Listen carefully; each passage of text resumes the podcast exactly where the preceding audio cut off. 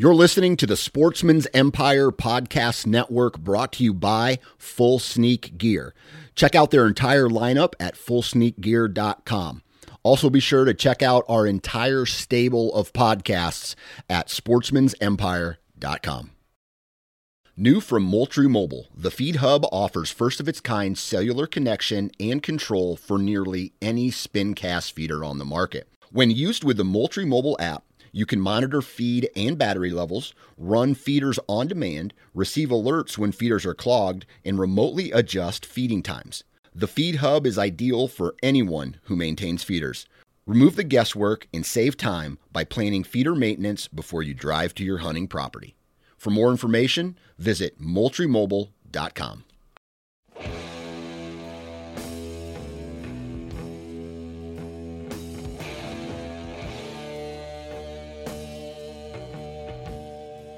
Welcome to the Nine Finger Chronicles podcast, brought to you by Exodus Trail Cameras, the number one podcast for bow hunting product information and hunting stories from across the nation.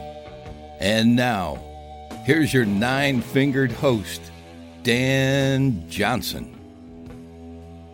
Happy Monday, everybody, and welcome back to the podcast. Hopefully, everybody had a great weekend. I tell you, here in Iowa, it was absolutely gorgeous. Um, I got a lot of work done in my garden. Uh, me and the kids played outside, and then on Sunday, I took my kids on a I don't want to call it a death march because it didn't end in death, but the goal was actually to make them so tired that they would sleep good. Um, they'd take a nap and then sleep good uh, Sunday night, and it worked. So uh, I might have to take the kids on a couple more of those hikes uh, in the future just to wear them out. And that's the that was literally the only goal, and it was fun at the same time. We got to enjoy nature, uh, played with some bugs and some leaves, and pointed some cool stuff out to them. But uh, got a lot accomplished this weekend, you know. And the biggest goal was to hang with the family. I'm. I tell you what, I am looking forward to two things up here in the next two months. One is turkey hunting and number two is morel mushrooms. Uh, last year, I got very lucky, and uh, I was actually going to uh, check a trail camera, and I ran into a huge mess of them. And uh, if you've never had morel mushrooms, you're missing out. They're absolutely delicious, and uh, somebody needs to send me a recipe for mushrooms that aren't just battered and deep fried, right? I would love to try something else, whether, you know, you put them on a burger or, uh, I don't know, something other than just your good old fashioned, um, you know, egg whites, crackers, and deep fat fry them. So some somebody send me uh, a really good recipe so I can try it out. I'll give you a shout out on the show if it's good. And if it's uh, a bad recipe, I'll shout you out too and tell you it was dog crap. That's a joke. But but I tell you what, today I am I'm pretty excited uh, to share this podcast because I recently got on the phone with the head bone collector himself, Michael Waddell, and we talked about just about everything. Man, this is one of the this is one of the great bull, uh, BS sessions that I've uh, I've done in the recent future. And man, we talked about the hunting industry. We talked about, you know, how he got into the hunting industry. We talked about him growing up. Uh, I'm not going to say, uh, yeah, he, I guess you could say he was poor. Um, growing up and how he got into hunting, um, some of the people who influenced him to get into hunting, uh, and not the industry, but just to be an overall hunter. Um, we talked a little bit of, we, about politics, and um, you know, then we kind of looped all the way back around and talked about family again, and um, just a really good conversation between two hunters is the way I like to look at it, and uh, I enjoyed it, and I hope hopefully you guys enjoy it too. Um, and I'm just gonna let Michael do most of the talking, and you'll find out a lot about him in the in the podcast. But before we get into that, uh, I want to talk a little bit about uh, a new partner that has come on the podcast, and that is Ozonics. Now, you guys have heard me talk about Ozonics uh, in several other podcasts before. Uh, some of my blogs that I've done, uh, even on the uh, Wired to Hunt podcast. But if you don't know what an is, you really need to go do your research on it. And what it is is it is uh, a little unit you take into the tree with you, and it emits O3, which is ozone. And uh, long story short of what ozone does is it destroys bacteria that creates odor. So you put it above your head, and it blows down. You know, it goes with the wind. And I've been using this ozonics unit uh, since, or this product, I should say, since it basically first came out. Back when it was the size of a DVD player or VHS, and it weighed probably about ten pounds. You had to take it in into the tree with you, and it was big and bulky. A lot's changed since then, and uh, I was a firm believer in the technology the first couple times I've used it. I was a skeptic at first, just like a lot of people are. Um, and I had a guy, his name's Craig Intervold. He's been on the podcast a couple times now. And um, he's basically like, to the group of guys that I was hanging out with at the time, hey, you guys got to try this. You got to try this. And we're like, yeah, whatever, whatever. You know, this is a joke. This is a, a gimmick, whatever. And then you take it in the tree with you after he finally talked us into it and you just kind of see the results and you're like nah are you kidding me? And back when they their motto used to be you know what's your aha moment? And that aha moment is ozone works. So it's one of those products that i it's in my pack in the tree with me every hunt now and it's one of those things that you guys really need to try um, you know try before you're totally write it off. So the first thing that you need to do is go to ozonicshunting.com and just read up on all the technology that comes with this product. Read about how it works. Read about O3 and ozone, and um, you know check out their their product SKUs and their product lineup as well, and uh, see if it's something for you. Now back to the giveaway here. We're going to be doing a giveaway of an HR200 uh, on the podcast today. And here's how you win. The first thing you do is go to the Nine Finger Chronicles Facebook page, right? Find the post that mentions this podcast we're doing with Michael Waddell. Share it on your own Facebook page. Then go to Ozonics Facebook page like it and comment nine fingers sent me. And uh, by doing that you will be entered to win uh, this uh, hr200 and uh, i will be picking a winner later this week uh, or first thing uh, the following week once everybody's had a chance to you know share and do you know get entered. And i'll pick a winner and that's a good way to start off the you know, a partnership with uh, this company. Hopefully, you guys are excited. I know I'm excited. But uh, enough of all the talk. Let's get into today's BS Session podcast with Mr. Michael Waddell. Mr. Michael Waddell, how you doing today? Doing great, Dan. How about you, buddy? I can't complain. I don't know if uh, you're getting the rain down there like we've had the past couple weeks up here in Iowa, but uh, it's wet. It is actually uh, raining now, and hopefully, uh, hopefully there's not any bad news by the time this is aired because we, we're right now in a big time tornado watch here in Georgia. We've been getting a lot of spring cells coming through here, thunderstorms, and the last couple of days has been really bad. We got a, a tornado's been hitting here and there, and so it looks like it's going to be a doozy this year when it comes to tornadoes. So we'll right. see, I guess. I tell you what, um, I lived in Alabama for about a year. I lived in Georgia for a little bit, um, and I felt like every and, and in the areas that I lived, nobody had basements, right? So, right, a, a, tornado warning would come through about once or twice a week in the summertime and in the spring, and it's just all right, get in the bathtub or hide in the in the closet in the center of the house. That's right. Everybody's getting in the bath in the bathtubs and closets. It's it's crazy. And uh, luckily where I'm at, I got a basement. And uh, but you're right. There's a lot of houses that don't have them. And I tell you what, man, it, it's funny. You never think of those tornadoes much, but they get pretty spooky, man, when they come through. Amen. Amen. I always tell my kids they're just as afraid of you as you are them. You know, but it doesn't work. You know, like like you know, you tell them about the black bear. It don't work as good on, on the tornadoes. oh man, that's funny. Um, so, man, I just want to BS with you a little bit today. But before we get into all that, um, how was your 2016 hunting season?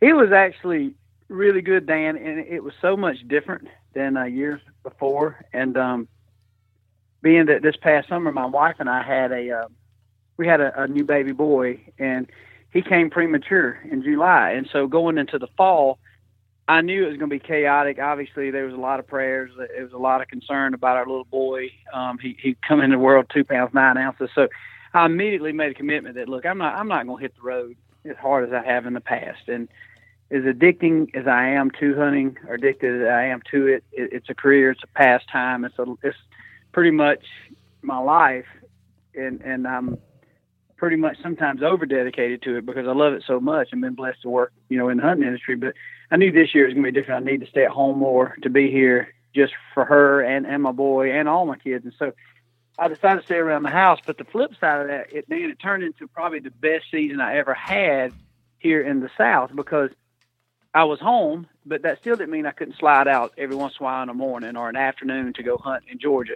It gave me a lot more time to kind of, when I had some extra time to myself, to go kind of hone in on some some good Georgia hunting and some deer that are typically really tough to hunt. They still were, but I was here. I had a lot of time to dedicate to it. So, long story short, I ended up killing the two best deer I ever shot in Georgia with my bow and arrow, both both well in the Pope and Young. One that's probably close to 150, and so for me, it was kind of cool because I, I got a chance to spend a lot of time with my family, but I also got a chance to hunt a state that I normally wouldn't have put this much time into it simply because, to be honest, you're, I was spoiled. I mean, you're spoiled when you get to go to Kansas, Illinois, you know, Iowa, Indiana, and, and concentrate on spending your, you know, five to seven days at a time in those states. But instead, I spent months in Georgia, and it gave me a chance to kind of hone in on two good ones. So the first question that comes to mind when you say that is, you know, you mentioned being spoiled going to some of these other states. Did you have to rethink your strategy you know, coming back home and hunting, uh, you know, a southern state that you know typically people say, "Hey, uh, name a big buck state." No one's going to say Georgia, right? No, that's correct. It it, it did, and and and I'll be the first to say, I think ninety percent of the hunting personalities are the people get a chance to do television shows if they're successful and have the sponsors and and have the opportunity to do what we do we're spoiled. Let's face it. I mean, I know everybody on Facebook, you know, you'll see a lot of hate and well, you know, hey, you guys get to do this and that, and a lot of it is true. Now, some people just hate for the fact that they just ain't got no joy in their life. But when it gets down to it, I mean, I I know I'm a blessed man. I grew up I grew up in Georgia, you know, hunting and fishing, and so. With that said, I, I really appreciated the first chance I had a chance to hunt northeast Montana or hunt Iowa uh, you know, or hunt Illinois. It's it's night and day difference. It doesn't mean that it's easy. It just means that you know you're hunting a resource that can yield unbelievable results, not only in deer activity but just in the size of the deer. And so, it, it's definitely easy to get spoiled when you get a chance to do that job. However, it is part of the adventure. It is documenting these different areas in different states, and we've always took a lot of pride in kind of documented as is. This adventure tells itself. Right. We don't have to be actors. We don't have to pretend something happens. If it's a state that we can legally bake corn or put out Big & J, then we show the people who watch it. We're not trying to hide anything. We just kind of represent that we're blessed guys who get a chance to hunt some great areas. Here's what it is, and it's almost like a bunch of high school kids, other than the fact that we're 43 with families, you know. so I mean, when it gets down to it, so so no doubt, I did have to restrain my strategy. Number one um, I had to not be selfish uh, because, you know, from the spoil standpoint of getting a chance to hunt these other great resources in different states, um, I had to know that, you know, look, I don't need to be on these trips, even though I want to be. you know, Nick and T Bone can go on those hunts and do those television shows. I'm gonna stay here, and so I was not as part of many as many TV shows in the field hunting this year. Um, but those shows I did in Georgia. Now I did get the chance to go some stuff. I like I drew a Nevada public ground elk tag. I mean, I, I did that. I talked to my wife. She's like, "Look, you got to go on that. You know, you, you've been trying to get this tag for 15 years. You finally got it. You need to go hunt." And I went out there early September, got me a really nice bull, like 376. He was a really super cool bull. Um, and and I'm sorry, it was three three 67. I got it backwards, but that's what a son is supposed to do. You can t- you can stretch a little bit, but but um, but anyway, when it gets down to it, I, I pulled off the road, and so yeah, I had to rethink really, really that part of it. As far as the way I hunt, um, it was a different vibe because I was getting a chance to kind of put out a lot of trail cameras. You know, I got the wireless trail camera, so I could kind of monitor what was going on. So I was around here, so it was easy for me to kind of route, you know, get up and hunt when I knew it felt like the percentages were in my favor based on right. the amount of activity I was seeing on the cameras or or sign or the time of year when the weather was right.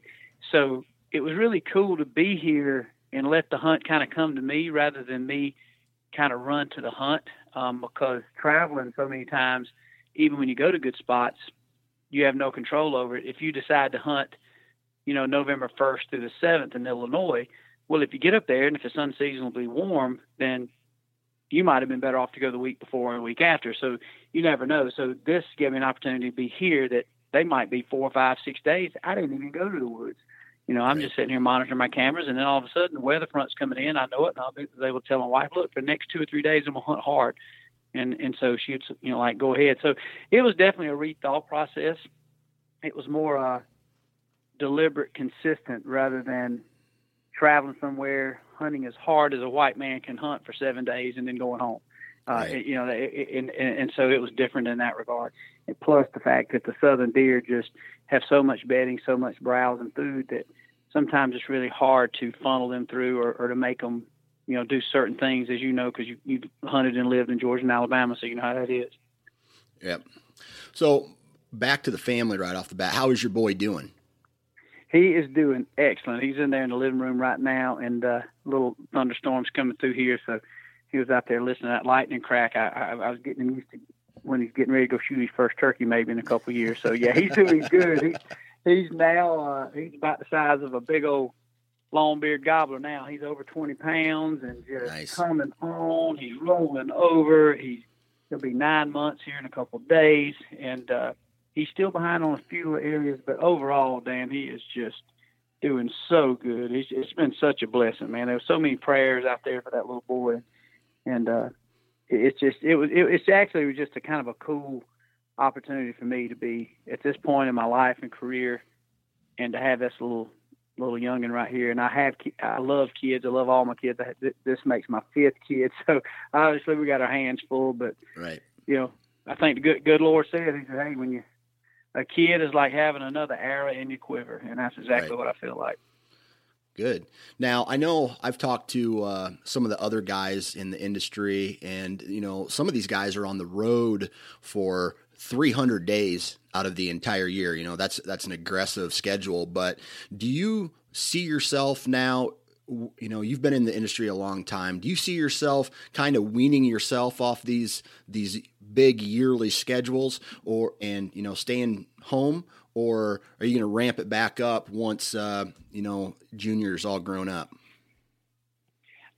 I, I definitely find myself now um, first of all i think the number one thing is i mean when, when you hear those schedules like that there's no way i mean obviously you, I think it's easy in this industry to kind of find an excuse to say on more. Number one is because passionately you love what you do. I mean, who right. who who loves to hunt is not going to say no to a turkey hunt? Who's not going to say when you have the opportunity, I can go to Iowa and hunt a deer, or I'm going to go to Oregon to chase an elk, and I've never been there. And then you got an opportunity maybe to go to Alaska to hunt caribou, or whatever. So, what I found that you you can you can find a way to make it seem legit that you have to be everywhere, but it's not as much a necessity as it is a want or a desire because if you passionately love it, you want to be out there. And so I've learned, and I say this now, that a lot of the stuff that, that you can do, in my my place was a lot was work related. Like right now, there's there's I mean, and, and the shows are work. Don't get me wrong, but if you can figure out a way to to balance it and to figure out what you can say yes to, what you can say no to, how to balance what's important with your family, your your wife, you know, the other things. And I'm saying that coming off, uh, you know, I've I've, I've uh, had some failed marriages, and so now I think I'm smarter. I'm less self selfish than I was before I think some of those times when I was selfish helped me in my career to to get out and challenge myself to hunt some situations that I wouldn't have put myself in had I not basically just been running so hard. So now, Dan, yes, I'm, I'm definitely more deliberate in what I do. I'm a lot less selfish in what I do.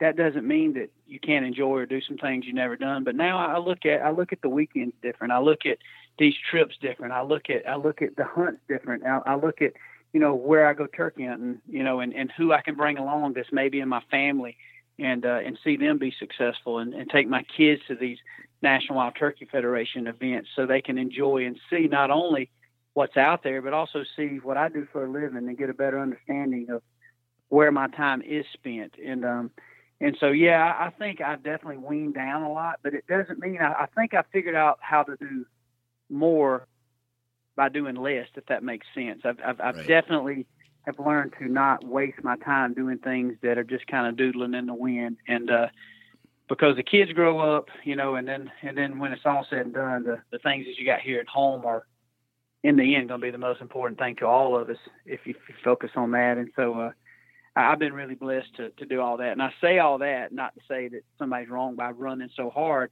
I say that because I've I've I've done it. I've been there. I've done that. I see I see what I've gained in it. I also see what I've lost in it.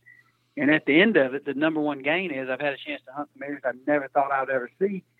And and now I've I've been able to refocus and understand how much I truly love the outdoors in respect of just how important our dominion and our opportunity to hunt and fish is, and to have a chance to look back all these years and even now to celebrate it and to hopefully through my adventures hopefully know that somebody else has decided to give it a shot whether it's to buy a hunting license for the first time or maybe to venture out of maybe their home state of Georgia or Alabama or even Iowa and to try something different and to go somewhere um, I, I think that's what it's all about. It, it's definitely not about how big an animal I've killed.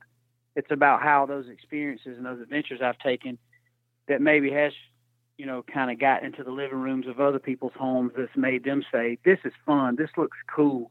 Um, because I think it would be shallow just to say, hey, look at me, I killed something bigger than you and I've shot more turkeys or whatever. I think that would be really shallow. And I think if you do it for that reason, I don't think you're going to find much success and you're certainly not going to do a lot of good to the hunting industry.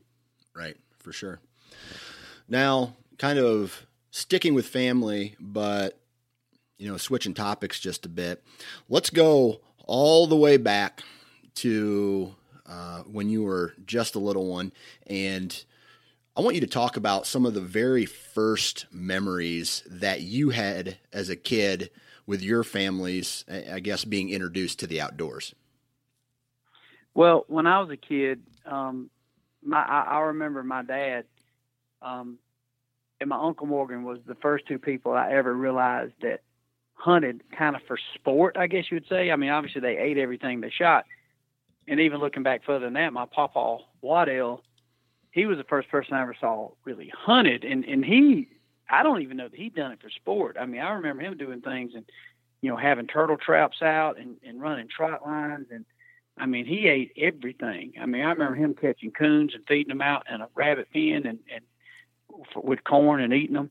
Um, but it's it's like growing up in a rural area in Georgia. I think I always was around hunting and fishing, and and really when I was about 11 or 12 years old, did I really realize that it was actually something you could do just for fun, I guess, as well, right. rather than just substance. And, and and I look back now, I feel really blessed to see that some people in my family didn't hunt just for the standpoint of look at what I shot or trying to kill a trophy that put on the Boone and Crockett scale or Pope and Young they were hunting because they were eating this meat. They depended on it. And so it was my dad and my Uncle Morgan who really realized to help me understand it through hunting was what they like to do past just um, you know, just just just something to eat. And so uh, I think there's two sides of that. So so looking back, it was my dad, and Uncle Morgan, really got me into it. When I was young, they they really would have me out there and, and just you know taking me squirrel hunting, rabbit hunting.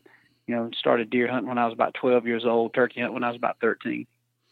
So what you're saying is that it necessarily wasn't about just the meat; it was about going out and enjoying yourself at the same time. Yeah, and, and it was weird, it, and really at the time I didn't really. I thought everybody hunted. I thought everybody right. fished because I grew up in this country as a chicken coop in this area called Booger Bottom, Georgia. That everything was just country living. I mean, we had just a couple channels. The old, you probably remember the days you turned the antenna and it, you know, we could watch the Dukes of Hazzard on Friday night, and if you was you know, had a little extra money, you could get a super booster and get like TBS and watch the Braves. I mean, literally, we didn't have much, and um, but we had everything, and so everybody, everybody around me, all these country people had gardens. They hunted, they squirrel hunted. But those early stages of remembering that, I didn't see them doing it just for fun. They they did it to to eat, and it was like it was almost like how we go to the grocery store or maybe run to McDonald's. I remember some of these old timers doing it at that level. But it was my dad, and Uncle Morgan, that I first realized that wait a minute, they're not doing this because we don't have meat in the freezer. They're doing this because they want to shoot a big buck. They're doing this because it's just a big thing they do on the weekends after they've worked their butt off, you know, 60 hours a week. Yep. And now they get a chance to go hunting. And so it was kind of cool because I don't think a lot of the culture now, even a lot of the people on the TV shows, grew up that way, that they saw both sides of it. Right. And so for me, it gave me a newfound respect of what both hunting for, for food, hunting for substances, and hunting for sport, and just almost I call it like a redneck Prozac. I mean, literally. I mean, our counselor is 20 foot up a you know oak tree yep. on a frosty morning. I mean that that's what kind of resets our you know go get get 'em clock and makes us strong to go root around a little bit in life and you know go to work on a Monday morning with a decent attitude.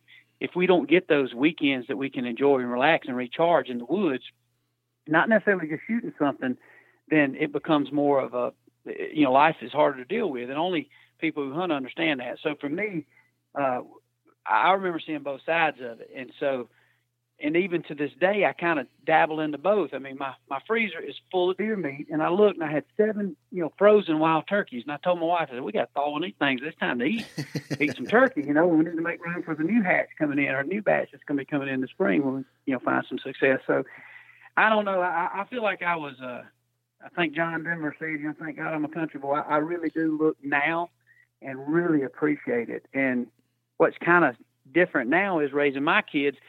They'll never see us hunting at the level that I remember my papa Waddell did. I mean, literally, Dan, I mean, I remember seeing him doing things now that I look back, it was highly illegal. I remember seeing him have bird baskets out, like literally bird baskets.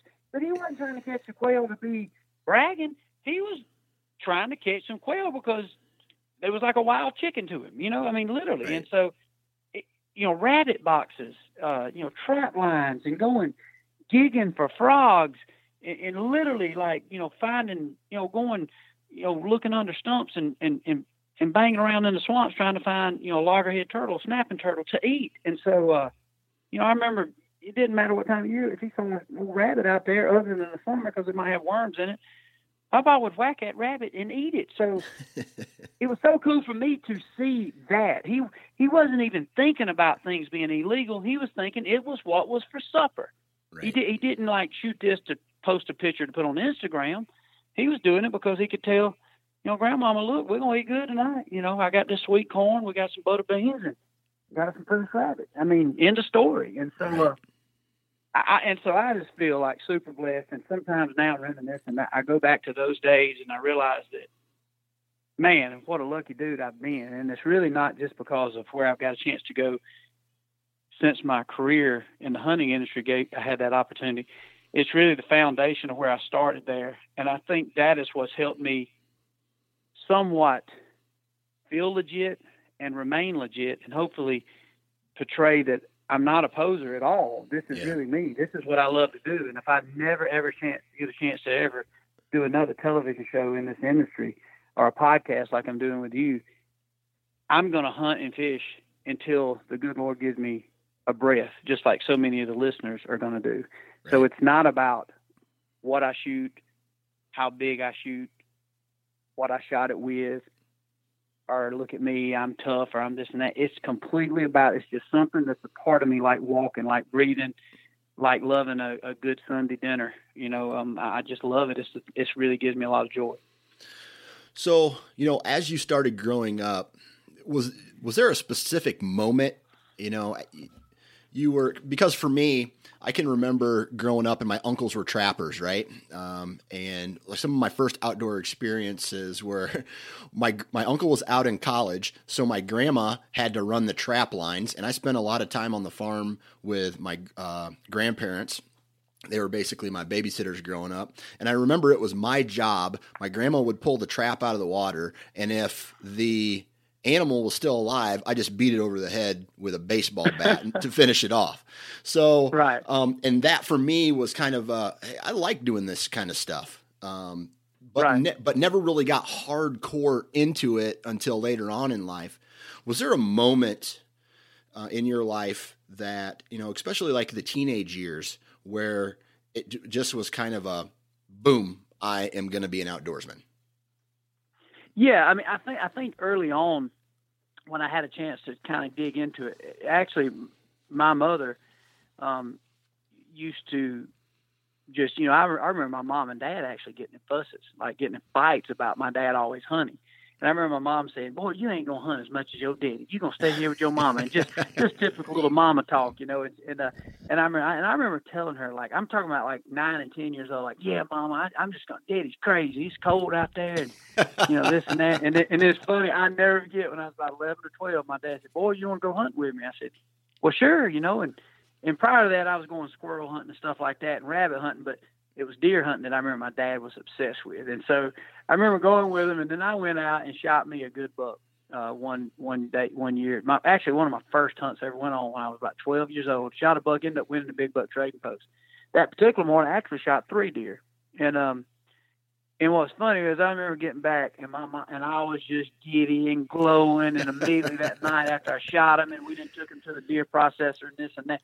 I remember my mama said, boy, she said, I done, I done lost you, ain't you? And I said, she said, you're going to be hunting with your daddy every chance you get. And I remember telling her, Mom, I love you, but yeah, I'm going to be with daddy hunting, you know. and, and so I probably even then I knew I loved to hunt, but from a, from, from a standpoint of where I was really bitten and it just like took it to a whole nother level is when I was about 13 or 14, we started seeing wild turkeys around our house in Georgia. And, um, I remember my Uncle Morgan said, you ain't gonna believe what I saw down there by the corner stand man, we we guess from Bigfoot to mountain lions to sheep. I mean, literally. I mean, and and then he said no, as a wild turkey. And so that next spring, me and Dad had a Ben Lee Hooter and a Lynch Fool Proof box call and a Remington 870. And lo and behold, knew nothing about it. Got lucky and killed a world record Jake. I mean, we was hooked. and um, and so I just become obsessed with the idea that you could take you know these calls and learned the language of this wild animal and the better you mastered it and understood the woods the more you could find success. And about that same time too dan that was instrumental in me falling in love with turkey hunting was the fact that kind of the boom in the big deer that was killed in the in our area where we had a lot of corn and soybeans in the south everything turned into crp all the fields become pine trees. That really hurt the the amount of deer in our area because obviously all this forage and all these protein rich you know farm fields become just a pine tree. And uh, and so at that single moment in history too everybody in the world hunting become really popular uh, as far as rifle hunting around our area. So a lot of the deer got shot so it was hard to find a good solid deer. I mean most of the deer we were shooting were year and a half old so i kind of got tired of shooting just young bucks and there was nothing else to shoot if you was tired of that. And so I really just put myself into turkey hunting in a big way. Right. And obviously, a two-year-old longbeard was a trophy animal, and so uh, I soon started winning turkey calling contests, and then immediately, you know, I met up with the guys at Real Tree, and they they paid me to go guide turkey hunters and guide outdoor writers and celebrities. And I think it was around then, probably when I was between 18 and 21 years of age. That's when it hit me that thought, man, I could, but there is a such thing as a hunting industry. In other words, where you can have a job working to promote, whether it be through guiding, through selling product, through all these things that I can make a living. I didn't know what or how. Um, never had any intentions of being a TV host. Never was a goal nor dream. Everything just kind of happened. Doors opened, right. and I met a lot of really cool people. And the, the one thing I remember more than anything, there was no job that I wouldn't have done, from weed eat to sweep floors to clean to- toilets to guide turkey hunters to hang tree stands to run a camera to go hunt what whatever. And and I think that's one thing I've always told the young kids that want to go out there. I think everybody wants to be a TV you know personality. And so they just want to start by being a TV personality. Yeah. it can happen but you know, to, you got to be if you really love it, you got to jump in there and you got to pay your dues and you got to work. And I think that goes whether you're going to be a professional football player or anything. You don't start and when they wake up, you know, when you're 30 years old and decide you're going to go play for the Atlanta Falcons. There's a lot of practices. There's a lot of working out. There's a lot of wind sprints. There's a lot of things you did pretty much from from a young age all the way through high school through college to make to that pro level. And then only then there's only a small percentage that make it. So um, I think hard work and that that my dad instilled in me, and just a good attitude helped me gain some respect and get the opportunities that a lot of people wouldn't have got back in then because anybody that I worked around and with, whatever they needed me to do, I would do it. And so, uh, uh, but it was it was around that time, I say 18, 21, when I realized that I want to do something like this. And probably I was even younger than that when I realized that, man, I'm gonna be a hunter. Probably around 12. Yeah. So when you when you were starting to do that turkey calling and, and started that realization um, that hey, I could make some money from the hunting industry. What did your folks say about that? Well, growing up in a rural area, everybody thought I was crazy. Yeah. Um, except maybe my dad. I, but I remember having some really frank conversations with my grandmother. Um, another thing that, that, that was kind of a, a sad situation that kind of put me in overdrive for hunting was when I was 16. My mother was diagnosed with, uh, or actually she was 15, but she was diagnosed with with leukemia, and she she uh, got diagnosed in February, and she passed away that that same June. And that was devastating to my my dad and myself. We had at the time seven foster brothers and sisters so our house full of kids that we were trying to give back to and help through these hard times. My mama was really big on that. We didn't have a lot of money, but my mom had a big heart and a big kitchen, and she was always feeding everybody. And she was kind of the matriarch of our family. My dad was the breadwinner, but my mom was the glue that kept everything together. So when that happened, obviously all of my foster brothers and sisters they went away. So it was just me, my dad, and my one sister. And so for my dad, and I we, we were broke. We went bankrupt. Um, we didn't have insurance. Uh, it, it was just probably the hardest time I will ever go through in my life, looking back. And so hunting, period, was the only thing. And each other, my dad and I grew really tight together because, you know, we'd be crying and it was like, well, you know, good. news, It's gonna be a frosty morning. Let's go try to kill a doe under, out in that food plot over there. You know, and and, and literally just it was our counseling. I mean, we, yeah. we didn't have them. We didn't go to talk to some psychiatrist and talk about what was going through. We we prayed and and and went to church and prayed and asked for you know just to get us through it. And then we went hunting, and and that was it. And and there's not a lot of people that understand that, and except these rural areas and families that that hunt a lot and fish a lot. And so, for me, I just dug myself into it, and so I it was almost like an escape. I felt like the better I could understand wildlife and the better I could get at this thing called hunting, it just drew me into a, a better place in life. Not not from a competitive standpoint around the area with other hunters. It just I just felt felt alive and I felt peace when I was in the woods, especially as I learned more about how to manipulate a turkey and got better at turkey calling.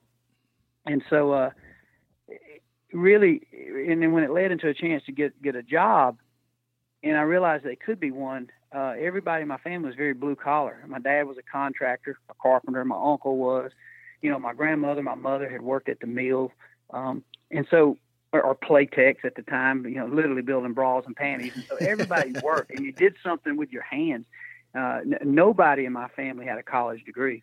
College wasn't even something you thought about. I never remember hearing my dad say you got to go to college when you graduate. And so what I always heard though, you got to go to work, you know. And so when I mentioned that Realtree had hired me as a guide and they wanted me to run a camera, I remember my grandmother who loved me like no other telling me in a serious tone said, "Michael, you've got to realize that you can't make a living hunting and fishing." And I remember I said, "Grandmama, but I'm, I'm running a camera. I'm really not hunting and fishing." And I think for the simplicity that my family was raised as hardworking Americans, they always looked at hunting as a hobby. And so it was kind of strange, Dan, that yes, I did have a lot of pushback on my family that they thought this was going to be something I did. Kind of like the kid who said, you know, I'm going to move to Nashville and be a country singer, you know, and then you run out there and, you know, just like I'd probably tell my boy if he did it, like, hey, you get up there and run, give a run, but you realize after a couple of years, you got to realize you got to go to work. And yeah even though a lot of, I mean, Jason Aldean works and he works on stage singing his songs, so does Luke Bryan and a lot of other people we know. I think they looked at this hunting thing for me as just that. Yeah. And so it wasn't until later that my uncles, my aunts, uh, my grandmama passed away before she really even realized it. I mean, I was already starting to be successful at it. And I remember it become a joke. I'd sit over there and my grandma would say, Mike, I just wish you'd go back and get you that heating and an air truck you used to drive, and, and you was making good money up there. You know, and I never told my grandma, like, Grandma, I'm making three times more than, you know, doing this hunt thing than I am being a heating and an air man at this point. And, but she was more proud that I had a heating and an air truck that, that I had Michael on the side of it and I had a uniform and a, yep. you know what I mean? And so yep. it, it, was, it was different. And, and Dan, and you, you asked the question because I, I know, I'm sure you've had the same questions and, it, it's an odd thing. And, and now I think it's more obvious there is a hunting industry. You can turn on oh, the yeah. network television shows and you see them. And so it's not something that's frowned upon. I think if a young kid comes in and says, look, one day I want to work in the hunting industry, I don't think a mom and dad says, no, that's, that's not possible. So, but for me, it was really awkward to my family that, you know, Michael's done gone crazy. Heck, he's, he's thinking he can make a living going out there hunting. you know, so it was really funny.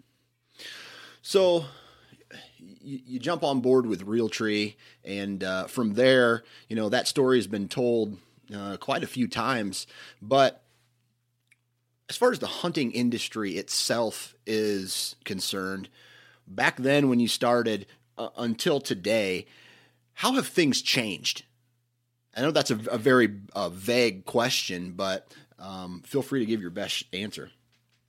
It's changed a lot, a lot for the good, and some for the bad. It, it's I, I think somewhere we got to find some middle ground right now where the industry's at. And uh, now I've I've had a chance to work in the hunting industry for 22 years. So ever since I've been 21 years old, I've been working in this industry at some level or capacity.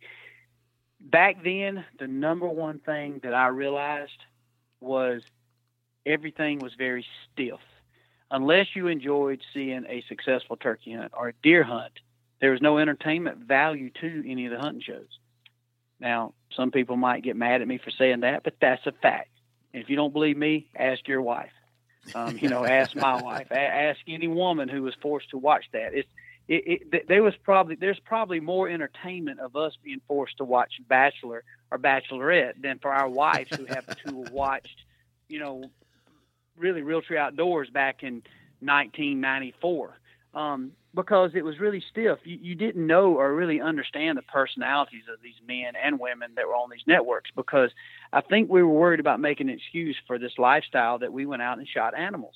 And so uh, I realized right away that 90% of these TV personalities were so much funnier, had so much more personality than what I was seeing on the TV shows. So I think it, I think the industry has changed to where you can be proud or you don't have to play defense when it comes to who you are as a hunter or the excitement that you get from finally shooting a turkey that that maybe has been eluding you or finally getting that big buck that's on your trail cameras that's been you know pretty much nocturnal all year and you finally got lucky and got the air in him you know one frosty morning uh, and and that emotion that comes out it's not a he man it's just you're excited. It's it's it's a relief a relief and a release. And so uh I think you can cut up around camp and so you can show it the way it is. Um, so I think it has changed a lot in that. On the other side of it, I think hunting also has been found that there's a lot of money around it. So I think industry has really moved in. I think you got a lot of big business that has moved in and around it that has really not a lot of passion for the hunt or the culture of, of the hunter and to make it progressing in a positive direction. It's more about there's money there, there's 13 million rednecks that buy this product, and we're going to get here and do what we can. And, and I think some of that is not necessarily good in this industry because I think it over commercializes it, it, and it sometimes can take advantage of the hardworking men and women who do put their money into uh, hunting apparel and hunting gear. So that part of it I don't like. Um, I think there is a lot of uh, people who that has changed in the way that they think immediately that if they can just go out and kill some big, huge animals, that they can become a household name or be loved by the hunting community. I don't think that's that can happen. I think you can get respect sometimes if you kill a big animal. I think it's nice. We all desire that, but I think it's in the way you promote it, the fun and the adventure. And you know, bottom line is, I don't care who you are, if uh, or what you shoot if somebody at the end of the day don't want to spend or get excited about sharing camp with you and just hanging out and shooting the bull and going hunting turkeys with you or shooting dove, right. then you know you, you can't make a living just because your mama wants to see you. You got to have other people want to hang around you, and and so uh, some some of those characters, I think they they put themselves on this pedestal, this self-proclaimed pedestal of excellence or elitism, but they're the only ones that's really their fan. And uh, and like I said, these are these are hard things. A lot of times the industry don't want to talk about it, but it's very apparent. And the only reason I even talk at that level because I feel like I've earned that right to discuss it at this level because I sincerely love what our culture stands for. And I think in order for us to do it justice, we all have to figure out that right messaging. As we find out now that we're losing hunters, we got to find out what is the message that gets people to re-sign out and rededicate their lives and families to hunting, to conservation, to this hunting heritage. And it's not going to happen through being elite. It's not going to happen. It doesn't mean that, Dan, me and you don't want to be the best hunter we can be. It doesn't mean that we don't have bragging rights if if if we can hit a dot at 100 yards. It doesn't mean that we shouldn't be proud if we can, you know, run 10 miles and not even break a sweat. But to everybody, that ain't fun. I yeah. mean, and so uh, our industry is so divided sometimes to where you know now it's like you know Dan, so you got a nice buck. Well, what'd you shoot him with? Where was he at? Did you have any trail cam pictures? How old was he? Yeah. Did you shoot him in a blind or was you on a tree stand? Oh, was you on the ground? Did you still hunt him? Was it on private ground, public ground? Do it yourself? I mean, there's all these questions that every hunter gets to ask to find out if they're legit or not. And bottom line is, I hunt for one simple reason, Dan, at this point in my life. I'm a 43 year old man who's always worked my butt off to pay my taxes and take care of my family. I've been blessed that I work in the industry, that my adventures are videotaped, that we can hopefully find some entertainment or bring some entertainment to some living rooms across America. However, the number one reason I hunt is because it's fun. I enjoy it. The thought of hanging up this call and you said, "Hey, Waddell, I'm 10 minutes away. I'm bringing some ribs. I got some of those red link sausage, and I pull and I pull went through North Carolina. Got some of that good barbecue sauce you like so much. Next three or four days, let's go kill some turkeys. That to me still sounds fun. Yeah. That sounds fun to me. If we kill something, fine. If we don't, that's fine. I got a buddy named Dan that's coming down. We're going to chase turkeys. We're going to eat some good food. We're going to tell some lies. We might drink sweet tea. We might drink an adult beverage. It's our prerogative. We've all worked too damn hard to not enjoy that part. And I think that when it gets down to it, we have got to concentrate on bringing fun back to the hunt. And and I think the more we do that, then our kids are going to want to put these iPhones. They're going to, our wives are going to say, you know what? My husband's hunting camp looks fun. My God, they're they're cooking like they're in some New York City deli or, or, or, restaurant. I mean, that you know that dude makes the best chili I've ever had. They can build a big campfire at night and tell stories and listen to some good old country music. And I mean, th- this ain't about killing stuff. This is about just fun vacation. I think when we start celebrating that more, I think we'll start immediately start changing the mindset of these young kids, women, and I think we can rededicate a lot of these hunters that otherwise it's gotten too expensive to, to get out there and hunt based on the criteria of what they feel like they got to be as a man to shoot a deer. Right. You know, and so uh, I, I just think that's some problems that went to the bad that necessarily didn't exist as much in those early years that it's evolved into. And I think that's something we got to get out of. So combine the standpoint of having fun, using your personality, using the fun of it, but eliminate this elitism that so much of the industry is uh, just kind of replicating right now and trying to think that that's what's going to put them on top or put them on top as somebody who can help sell stuff. I don't think it sells. That's just my opinion. Right, right. And kind of elaborating on that, um, you know, this past year at the ATA show, uh, I, I, walked up and down the halls and I saw, and this is just my uh, personal view on things, I saw kind of a lack of acknowledgement uh, towards conservation efforts, whether it was for deer or for turkey or for elk or for sheep. Um, how important is it to have the industry also, or when I say industry, I mean the companies in general, to also have a focus on conservation as well? I think it's very important. I, I think a lot of times that us as hunters sometimes we don't really understand what conservation means. Meaning, sometimes I think conservation is kind of a weird term because I think in our world we look at it as being conservative, or maybe we're trying to conserve and therefore it won't give us an opportunity to hunt it. Right. So I think what the industry has to do, along with the nonprofit organizations, of uh, one, one, actually two, I think is doing as a good a job as ever is um, Oh, actually three. I, I, should put three, but the National Wild Turkey Federation does a ph- phenomenal job of combining true conservation with hunting heritage. Um, the Rocky Mountain Elk Foundation does a phenomenal job, and another organization that, that's doing a good job is Quality Deer Management. I think, um, but when it gets down to it, yes, conservation has to exist, especially now with expansion of human, and we have to make sure we conserve. And obviously, hunters are the number one conservation out there. I just think there needs to be some education and these companies and these nonprofit organizations that are about conservation have to educate us as the hunters that conservation is not something that goes against hunting. It's actually all for it. And the messaging has to be right side by side and um, to where it preaches hunting heritage and conservation because if you don't conserve, you don't have nothing. I mean, prime example, look at our checking accounts. There's con- if you don't have if you don't practice a little bit of conservation, you know, in your pu- public, in your private finance, I can tell you, you're gonna be broke. I mean, you better learn how to. That, and so you're, you're conserving so you can spend more.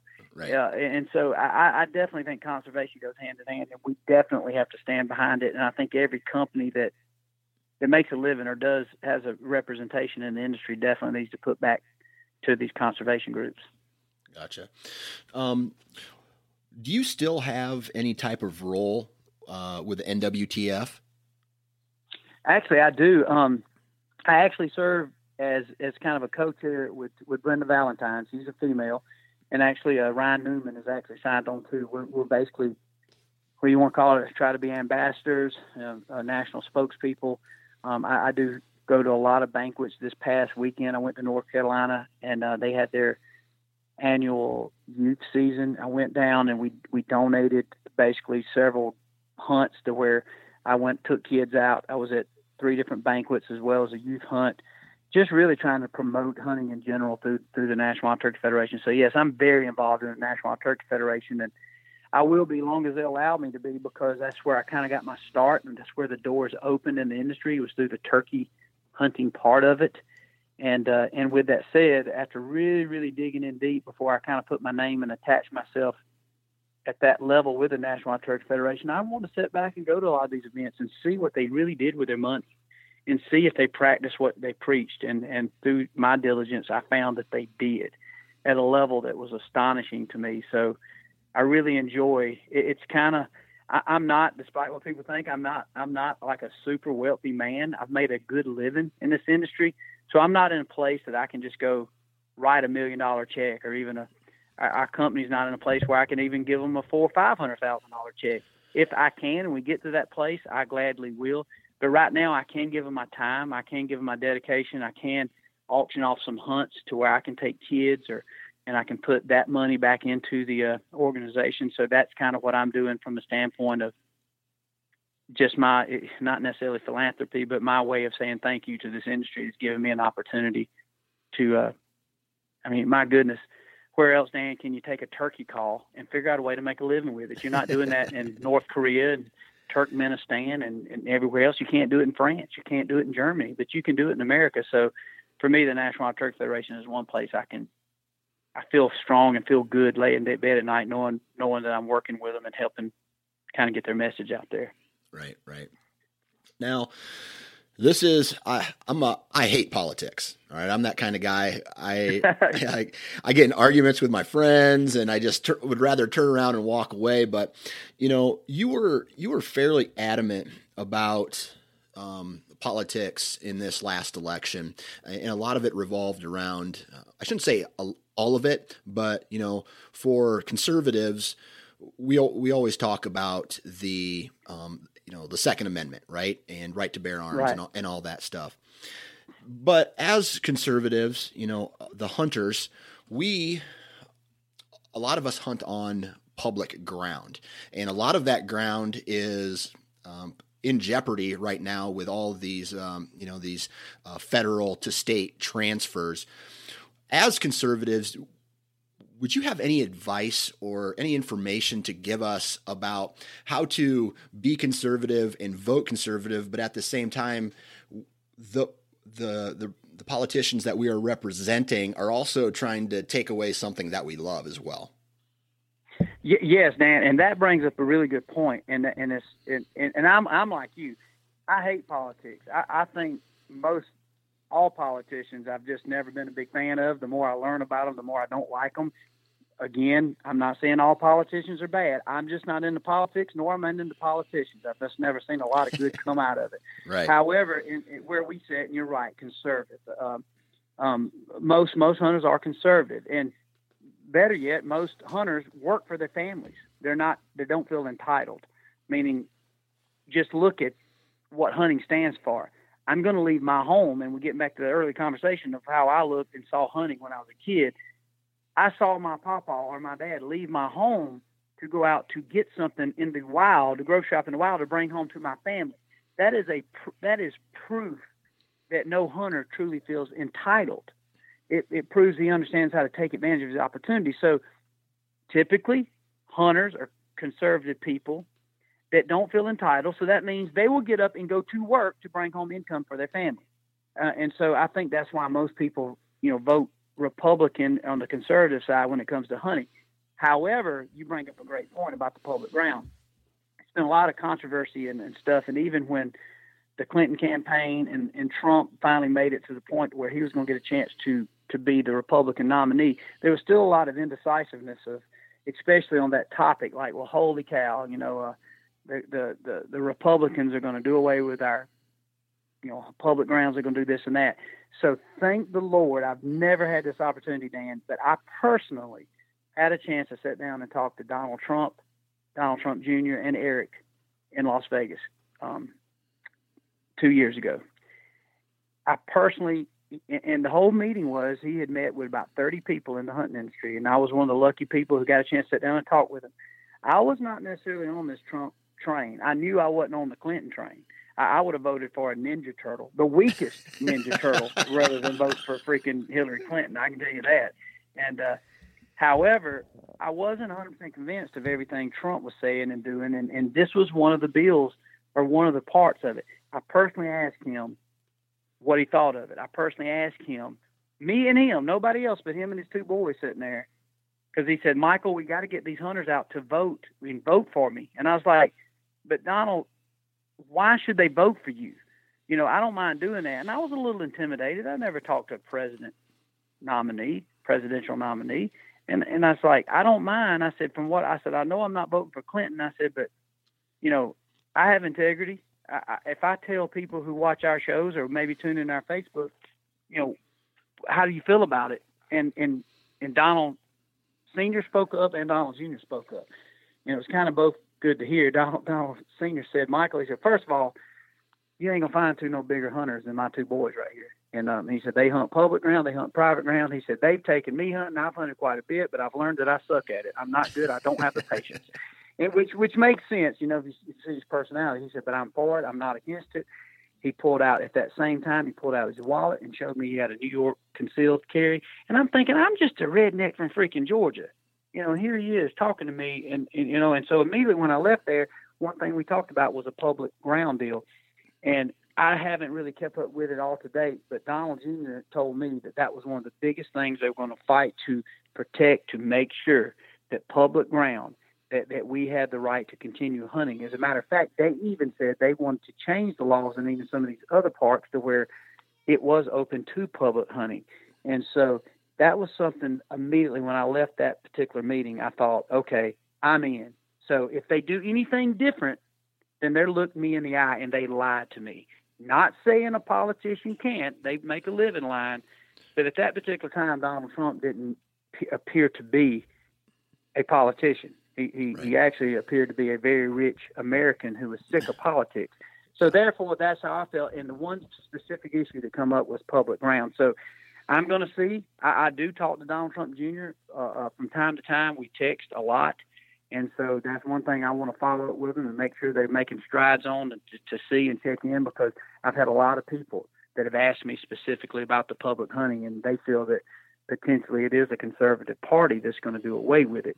Yep. Based on the information I got and the insight, uh, the Trump campaign is fighting hard to make sure they, they resist that and they keep it there for you and I. However, as we see, and there's a lot of resistance. Sometimes it's, it's it's it, that's a strange world up there in Washington D.C. But uh, as long as I can breathe and I've got their numbers, I'm gonna call them every day to remind them of what they told me that particular day in uh, Las Vegas. well, hopefully all that holds true, man.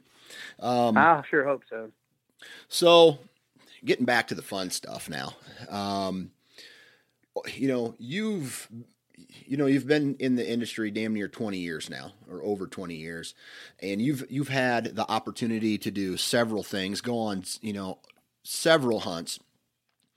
Do you have a like a favorite hunt that you look forward to every year or a, a hunt that was maybe a, a, once in a lifetime hunt that uh, just blew you away?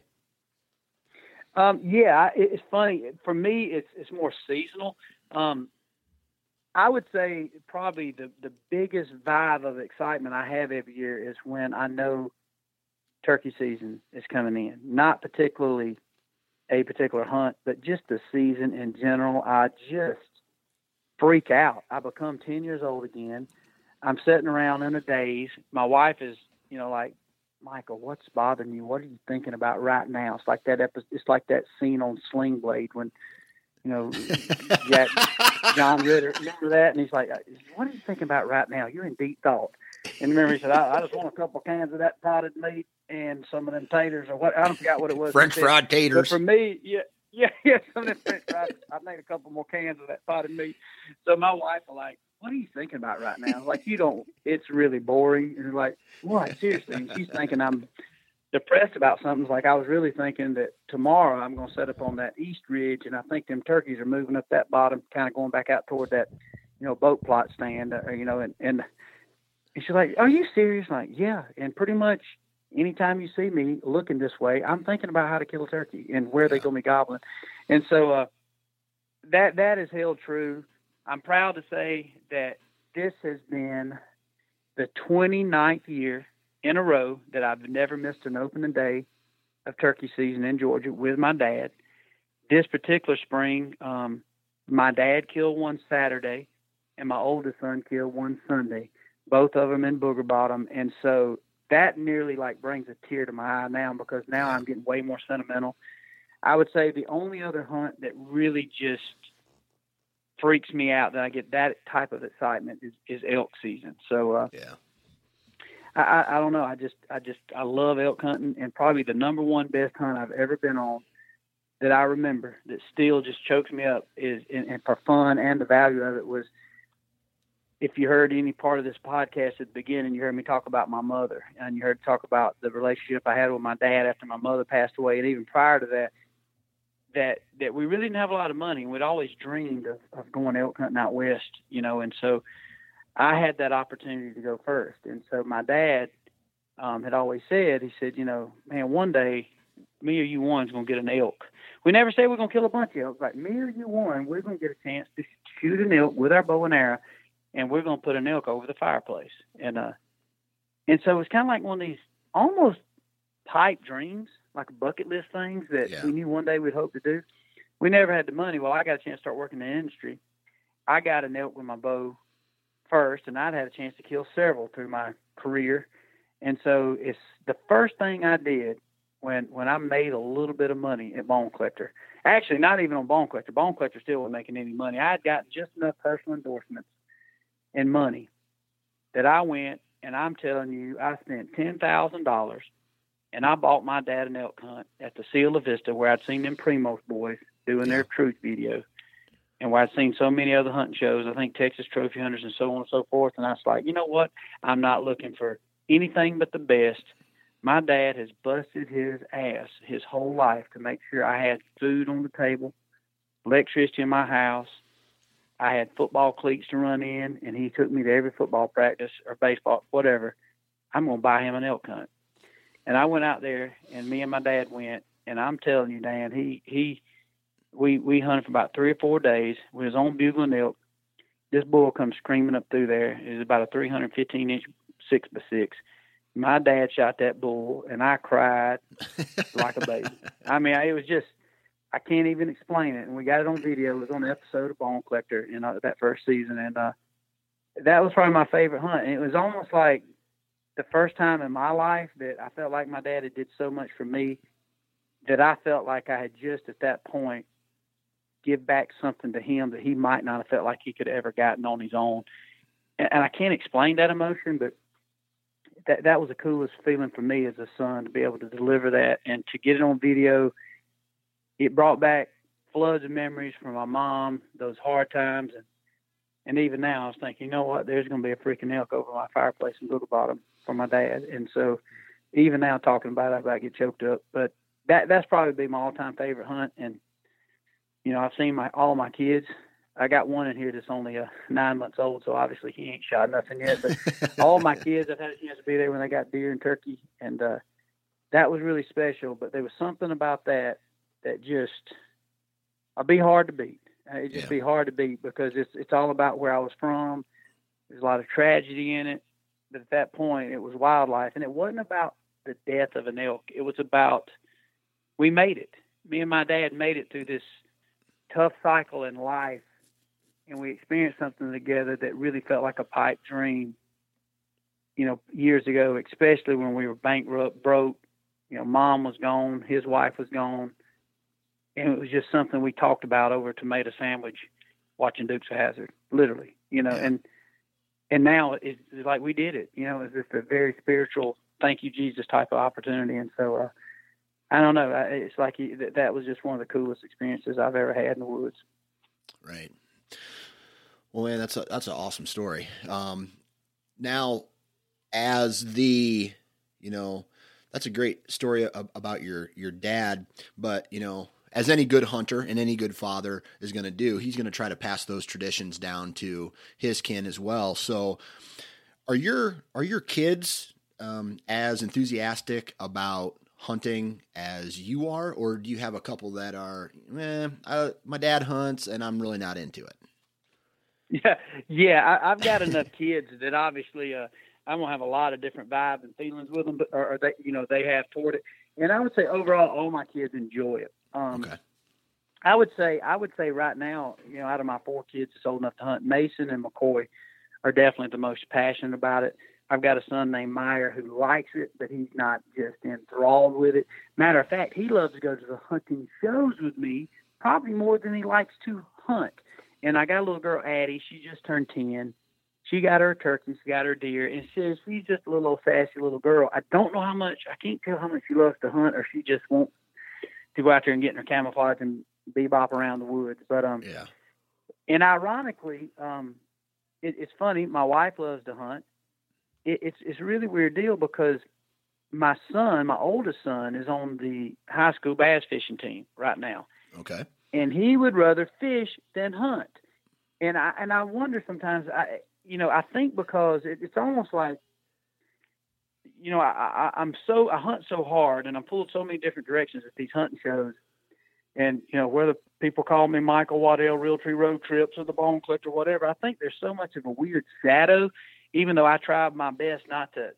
You know, I, I don't claim to be this great hunter. I just love to hunt, and my living comes from it.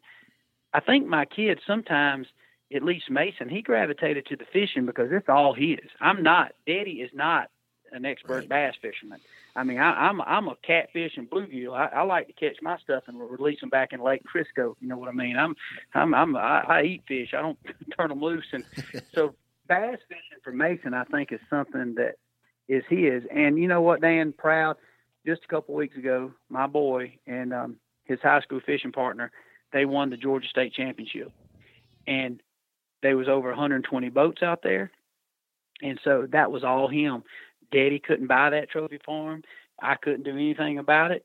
They had the, the, the, the weight that won the tournament. And so that was big for him. And I was so proud that he was able to take something that that still come from the family, the hunting and fishing family, but he took that to a ne- to the next level of passion and and and and, and won with it. And so, yeah, I would say they all like to to hunt, but I definitely, you know, they, they all like it, and, and and I would say Mason McCoy probably love it, probably more than the other two. Gotcha. Did it was it something that came natural for them, or you know, obviously you have to do your job and expose them to it, um, or was there any was there any type of scenario where they, you know, they were kind of standoffish at first, and then you like get in the get in the blind, or come on, let's yeah. go, or did you ease them into it? I just kind of eased them into it. You know, you, you would you would you would assume that every baseball, you know, player's, you know, kid is going to play baseball, and, a lot of times that's the case. And you would assume that if you're a hunter, that your kids are going to hunt. Obviously, there's a lot of kids you can get into, and so I just basically just always made it available. And I would tell them like, hey, if y'all ever ready to go hunting, now Mason, being he was my first kid, I would say I forced it on him. I mean, he was four years old, and I'm trying to cut down a 20 gauge and put it in his hand to kill a turkey. he couldn't even hold up. I mean, he couldn't hold up a stick. He was still crapping in his diaper, and I'm trying to get him to shoot a gun. So I definitely pushed him. I mean, because I wanted to see my boy get something. My other kids, I let it come to them. I'd be like, "Y'all want to go? You want to go?" And they all came to me like, "Dad, we're ready." And and I and I found through that that you you can get a kid out there in Georgia pretty much. They can come right off breast milk and go hunting. I mean, there's no you know how you grew up in Alabama, Georgia, been around those states a lot. I mean, there's no like age limit, which I love. And I think sometimes it's easy to get them out there too early. And I found that around that nine or 10 years old age is when a kid, especially a boy, I don't, Lord, I'll get thrown a rock at being a, being, being a sexist here, but the, the, the boys at nine or 10 develop usually enough strength that they can kind of handle a lighter 20 gauge or a lighter gun for the, the, the integrity of it, not necessarily the recoil, but being able to handle it where they can hold it as much. And I found that around 11 years old, the, the girls do better. That doesn't mean you can't do that before that, but I would say my kids, my the youngest I had one of my kids be successful, he was six years old, and that was McCoy. Uh, Mason was also six and seven when he got his first deer in turkey. My little girl shot a turkey and a deer when she was eight, and so uh, they all love it. Meyer also was around that seven years age. Um, but but they all came to me and asked me, and now I don't even I don't even tell them about the hunt. I ask them if they want to go, and if they want to go, they don't. And then sometimes they say, "No, Dad, we just want to do this tomorrow. Can we go to a movie? Can we do this? Or we want to go camping and and go build a pond dam, or you know, go dam up the creek." And so that's what I do. And so at least I've led them to it. And and so when they want to go, I take them, and when they don't want to go, I don't. And then kind of getting back to practicing what I preach, I want them to have fun doing it. I don't want them to necessarily feel like they got to do it because it makes dad happy. I want them to do it because it's something they want to do. Gotcha. So, you know, you know, whether it's the hunting industry or being a steward of hunting, when when it's all said and done, and you know whether you hang up your boots from the TV world or, you know, you pass on from this life.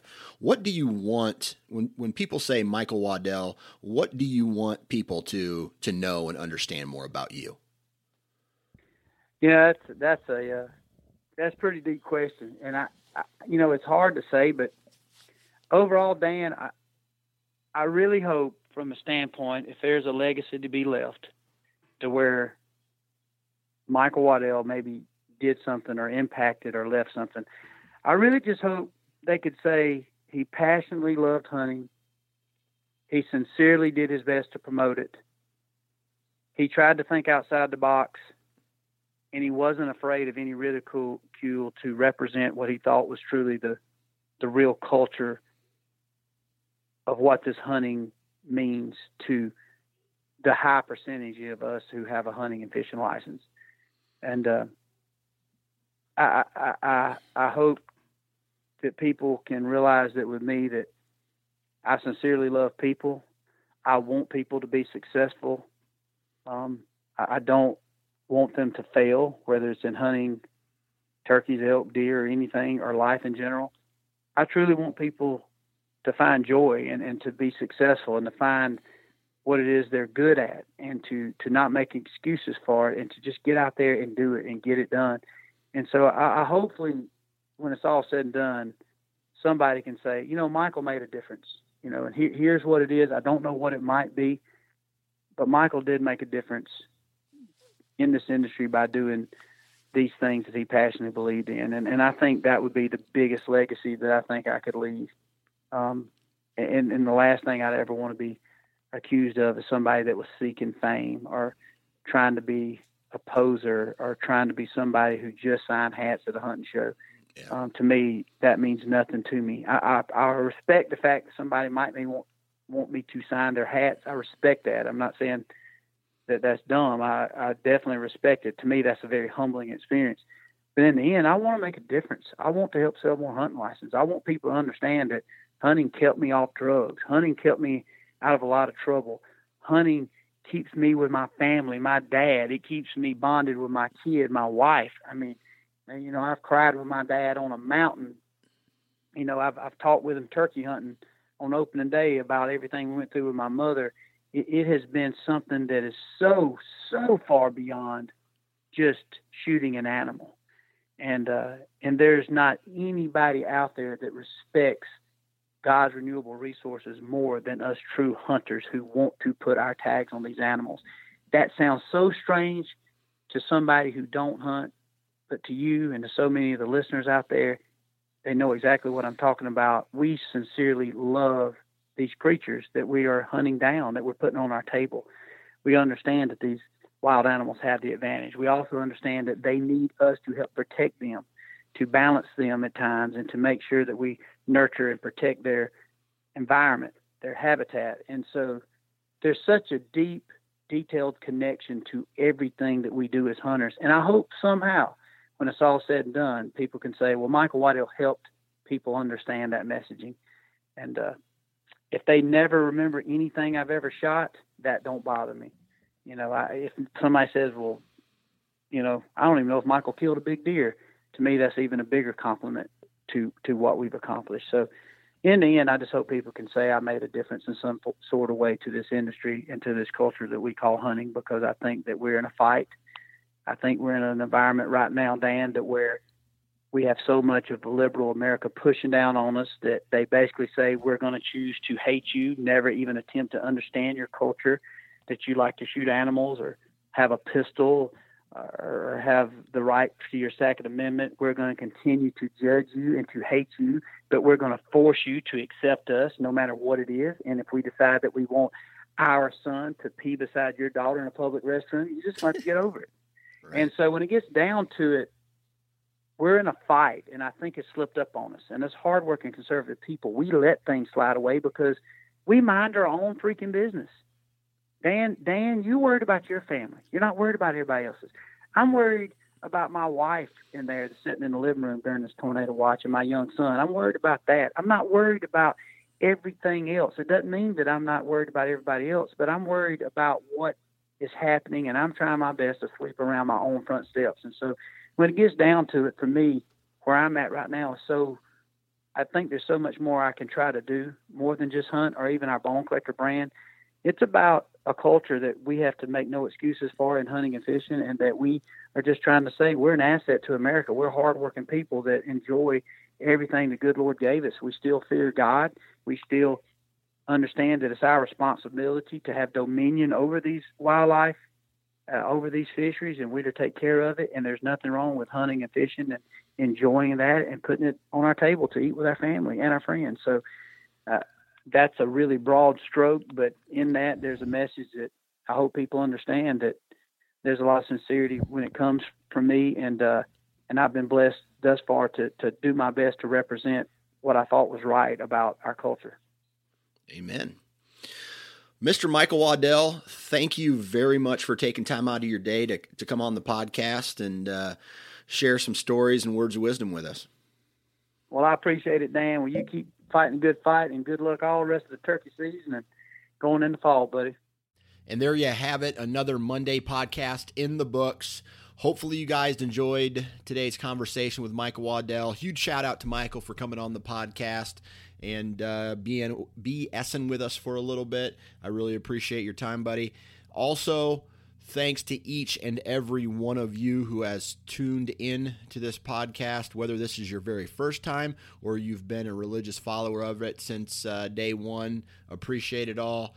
Uh, huge shout out to the the partners of this podcast: Deer Lab, Ripcord, Wasp, Exodus, Ozonics, and Gearhead Archery. Thank you very much for uh, your support and uh, because of you guys, this podcast continues to grow and rock and roll. And uh, other than that, guys, be sure to go check out the Nine Finger Chronicles on Instagram, uh, Nine Finger Chronicles on Twitter, and Nine Finger Chronicles on Facebook. And, uh, you know, if you get the opportunity and like the podcast, go to iTunes and uh, leave a review. Other than that, guys, thanks again for tuning in today. Thank you for listening. And if you are in a tree stand, I mean, it's getting to that time of year where uh, we got to start thinking about hanging some tree stands. Wear your damn safety harness. Have a good week.